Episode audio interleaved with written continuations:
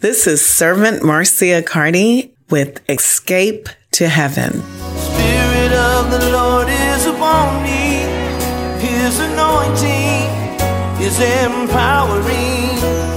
The kingdom of the Lord is within me, and He's calling me to the heavenly. Be seated in heavenly places, just like heaven, just like heaven on earth. To be walking in His favor and graces, just like heaven, just like heaven on earth. Wow, good morning, good morning. It is Monday, and believe it or not, 11:30 a.m., 94.1, Wave 94, and you're listening to Escape to Heaven, Servant Marcia from Heaven on Earth Ministries of Jesus Christ. And I sound and feel a little sober today. I don't know. I've been thinking about the Lord, the great Creator, and the fact that His love for you and I is bigger, it's more phenomenal than I personally know how to explain. I've began realizing that His covenant with us is not dependent upon you and I. It's more dependent on Himself, the fact that He is. You know, there was a person in the Bible, I believe it was Moses, that said, Lord, you're sending me, but who do I say you are? And He said, I am that I am. Anyway, the essence of that phrase is God was here in the beginning. In the beginning was the Word, and the Word was with God, and the Word is God. That's where we're starting today. God's covenant with the woman's seed. From the beginning of the formation of the image of the Godhead, which is mankind, then the fall of mankind.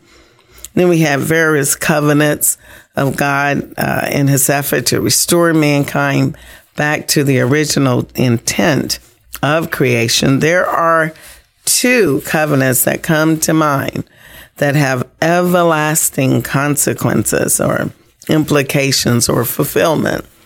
And that is the Abrahamic covenant, which was given directly or designed for the Israelites, which would come out of the loins of Abraham. And then there's the new covenant, which again relates back to the Abrahamic covenant prophesied by Jeremiah to one man, which is the Jews and the Gentiles alike. And this covenant was affirmed, for lack of a better word, by Jesus, by His blood, the sprinkling of His blood, by His death, by the cross of Calvary. The will or the testament became effective for all whose heart is inclined to be obedient to the will of the Creator, to lay your will down and to instead pick up the will of the Creator. So that's a mouthful, but that is what we're going to talk about today. How do we, as the woman seed, walk in this covenant that God has created actually for our benefit and our benefit alone? So we look over in Genesis, the 17th chapter, verse number 7, and that would give us the original Abrahamic covenant. And it said, I will establish my covenant between me and thee and thy seed after thee and their generations for an everlasting covenant to be a God unto them and to thy seed after thee. And I will give unto thee and to thy seed after thee the land wherein thou art a stranger, all the land of Canaan for an everlasting possession, and I will be their God. And God said unto Abraham, Thou shalt keep my covenant, therefore, thou and thy seed after thee in their generation. So covenant is not as simplistic as, you know, saying we're in a covenant. It does, in fact, have an action attached to it. And literally, I would venture to say on both parts. I mean, it's not enough that God himself has put himself on Front Street, but also the beneficiaries of the covenant, in this case, the Abrahamic seed, had to keep their covenant with the Lord. That would be evident by an action that they would have to take. Over in Genesis 17, chapter verses 10 through 13, it says, "This is my covenant, which ye shall keep between me and you and thy seed after thee. Every man child among you shall be circumcised." So what does that mean? "You shall circumcise the flesh of your foreskin, and it shall be a token of the covenant between me and thee." I'm going to talk about this. "And he that is 8 days old shall be circumcised among you, every man child in your generations. He that is born in the house or bought with money of any stranger, which is not of thy seed, he that is born in thy house, and he that is bought with thy money, must needs be circumcised. And my covenant shall be in your flesh for an everlasting covenant." Now let's talk about that. So here's some key issues. The man child, not the woman child, not the female child, among you shall be circumcised. Why? Think about it. The seed is carried of our DNA that we're made by. It's carried in the man. So it is the man that puts his sperm or his self, his essence, into the womb of the woman. And thus, a child is created. So we all carry the DNA of our father, the blood of our father, the image of our father, the fact that we're able to replicate, you know, and then still become an individual. All of this comes through the seed. Also, the other point to look at is that part of our being, physical being, is where the fruitfulness. So a man, fruitfulness is measured initially by the fact that he's created life. So a man can acquire wealth. And that is okay, but that is not the ultimate test of fruitfulness and multiplication. There has to be, because if you do not have a descendant after you, then most likely whatever you've generated during your time of life is going to be given away to other entities and other individuals who are not from your bloodline. So this is why the Lord says, through this covenant, that whatever is produced out of the Israelites, it would be a replication of God himself.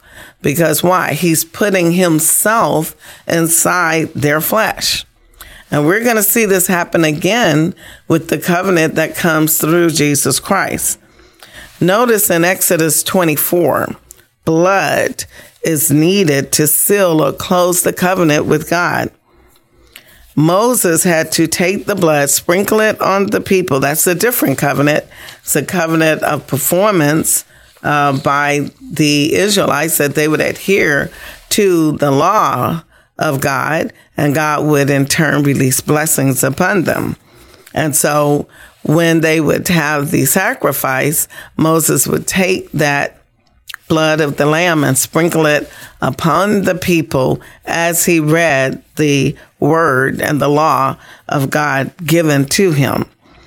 And when does God make a covenant with you and I? Looking at how he moved with the Israelites, how he interacted with them. It's normally when we are small in our own eyesight and everyone else. It literally takes faith to receive the covenant of God.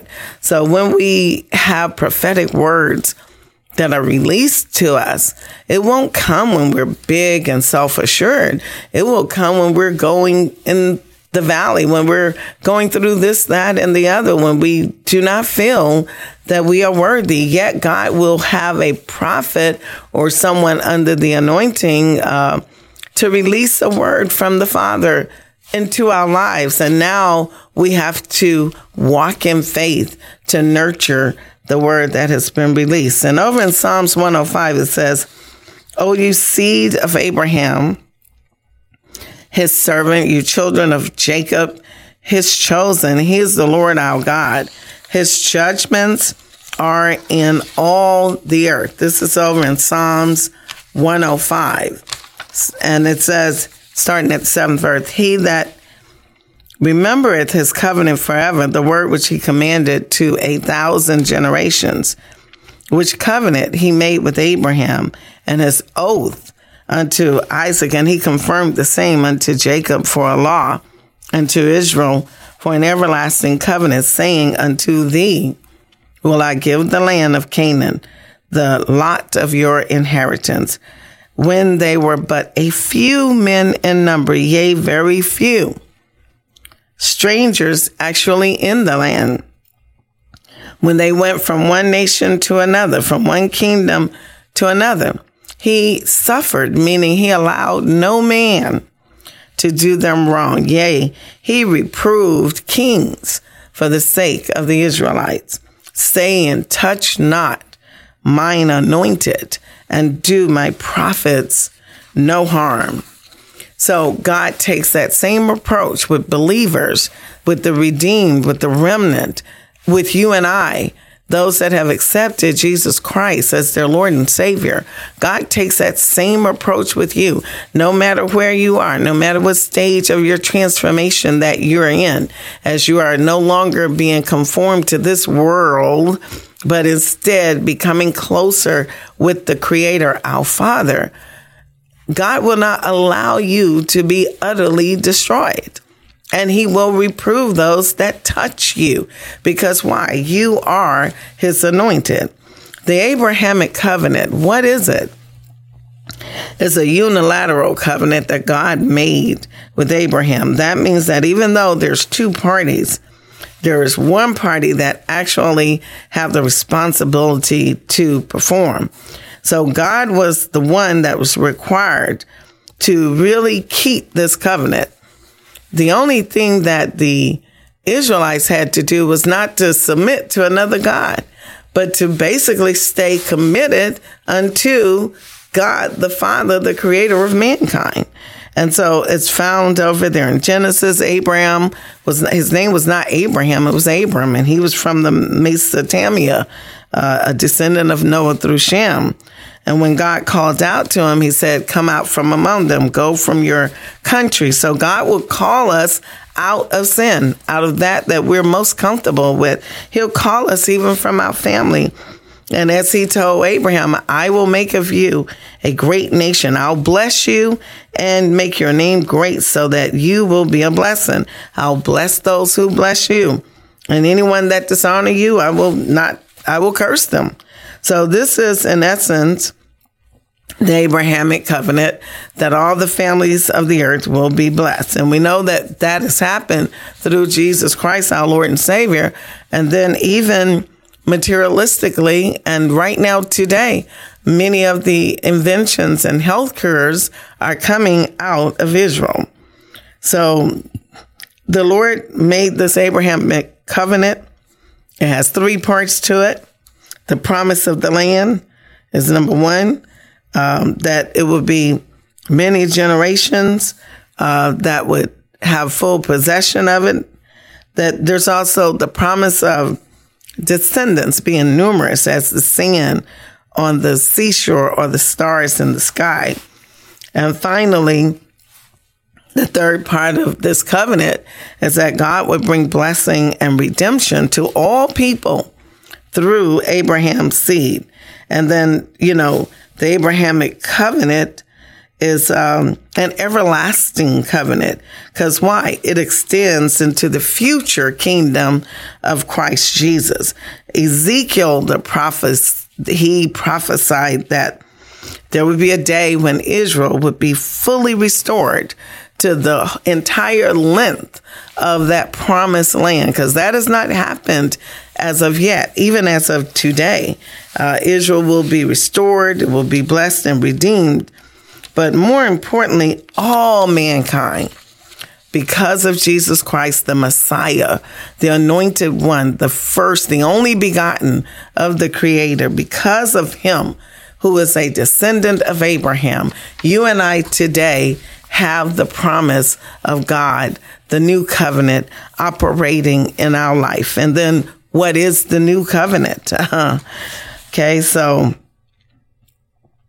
the new covenant, because of the death of Jesus, is that we will be able to comply or adhere or follow or be inclined to the laws that God himself gave mankind, or to the lifestyle that God has asked us to follow, because through following the law and the commandments and the statutes and so forth, we are literally putting ourselves in reconciliation with God, and thus alignment, so that through obedience by us, so that we can have all of the blessings released unto us. The most important element of the new covenant is the blood of Jesus Christ. In the Old Testament, as we talked about, blood sacrifices were required for cleansing and atonement. But under the new covenant, Jesus Christ, he provided his own body on the cross as a sacrifice. And for once, as we read Hebrew, it purified all things for those that have faith in what he had done. So God did away with the old covenant. He made the new covenant and Christ's blood. And according to that, the terms of the new covenant, God would forget about our sins. He would be merciful. He would literally put his law, which we could not do prior to Jesus Christ, in our minds. So we would have the mind of Jesus Christ, which is demonstrated by him being obedient even unto death. When he was in the Garden of Gethsemane, he did not want to die, yet the mind that God gave him had him put his will down and pick up the will of God to save mankind. And that is the same mind that you and I will have because of, or have now, because of the new covenant. And the fact that he put his word in our hearts. So even when we're disobedient, we're pricked by the indwelling of the Holy Spirit. Amen. And so in John 14, that Holy Spirit indwells in us who have faith. He's leading us. He's guiding us. He's our comforter and our teacher. Amen. So now that the new covenant is in effect, we have the ability to receive the gift of salvations and the indwelling of the Holy Spirit. We have the right to become the sons of God. Amen. Which the entire creation is waiting for you and I to manifest fully in the earth realm, so that God's presence, his glory, would be fulfilled throughout the entire earth. Amen. So the wages of sin is death. But because of the new covenant and the blood of Jesus, the eternal King, the King of Kings, Lord of Lords, provides redemption from sin and freedom from the penalties of the Mosaic covenant. Amen. So we have that free gift of God, which is eternal life in Christ Jesus. I'm so grateful for that new covenant, because through the new covenant, we are in fact able. That's how we're able to escape to heaven. Amen. God remembers his covenant throughout 1,000 generations. Over in Jeremiah 31st chapter, it says that the Lord said, I will be the God of all the families of Israel, and they shall be my people. Thus said the Lord. We're going back and looking at the example that Israel gave us of how God manages and keeps his covenant The Lord said, the people which were left of the sword found grace in the wilderness. So even Israel, when I went to cause him to rest. And then the Lord appeared to the prophet Jeremiah and said about Israel, how he had loved them with an everlasting love, and with loving kindness did he draw them to him, but they could not keep the covenant. So through Jeremiah, God prophesied, but I will have a new covenant. I will put my law in their inward parts, that means their spirit, and in their mind. I will write it in their hearts. I will be their God, and they shall be my people. And no one will have to teach anyone, because why? I'll be inside of them. I'll teach them myself, from the least to the greatest. I will forgive their iniquity. I will remember their sin no more. Thus said the Lord. So he makes this promise or covenant prophesied by Jeremiah. Listen how he puts his own name behind it. Thus said the Lord, which giveth the sun for a light by day, and the ordinance of the moon and of the stars for a light by night, which divided the seas when the waves thereof roar. The Lord of hosts is his name. And God himself says, if I don't perform this, if these ordinances depart from before me, said the Lord, then the seed of Israel also shall cease from being a nation before me forever. So you and I know every day that you go outside and you look up there and you see the sun, or at nighttime you see the stars and the moon, you know that God himself has promised to keep this eternal covenant with the people of Israel. But likewise, he has done it also for you and I through Jesus Christ. In Jeremiah, the 33rd chapter, it says, God cannot break his covenant. Thus said the Lord, if you can break my covenant of the day and my covenant of the night, and that there should not be day and night. What he's trying to say is, if day and night do not come, then my covenant can be broken. But as long as day and night is coming, my covenant cannot be broken. And then in Ephesians, how did the Gentiles get in? That's you and I, those that cannot clearly say that we are genetically of the seed of Abraham. If you cannot clearly say to yourself, go back through generations or look at yourself in the mirror and kind of feel that you came from the Abrahamic seed through Seth. You know, we all came through Noah, but did you come through Seth? That's the question. Which of the three sons did you come through? So if you did not come through Seth, then you are a Gentile, okay? Most likely. So wherefore remember that you being in time past Gentiles in the flesh, who are called uncircumcision by that which is called the circumcision in the flesh made by hands. What does that mean?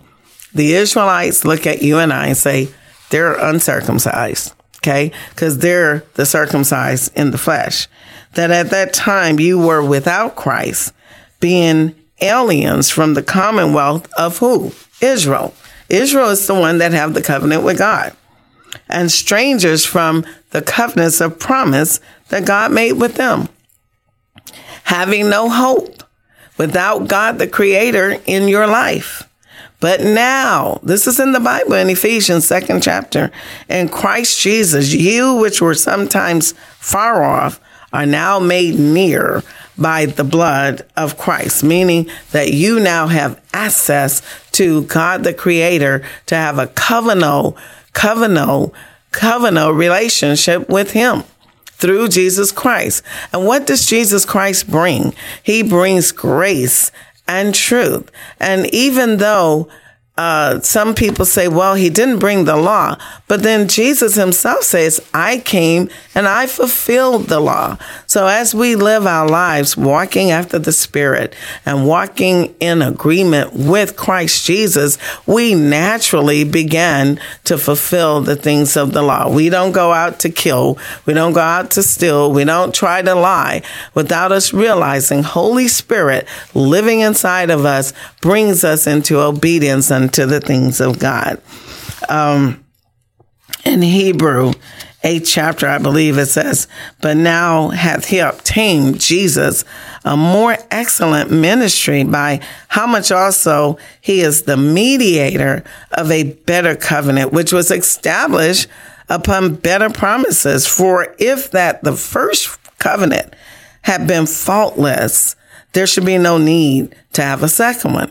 But finding fault with the first one, he said, behold, the days come, said the Lord, when I will make a new covenant with the house of Israel and with the house of Judah, not according to the covenant that I made with their fathers in the day when I took them by the hand to lead them out of the land of Egypt, because they did not continue in my covenant, and I regarded them not, said the Lord, as participants of the covenant. Because why? They literally took other gods in their heart. But this is the covenant that I will make with the house of Israel after those days, said the Lord. I will put my laws into their hearts, a new covenant, which will get rid of the old.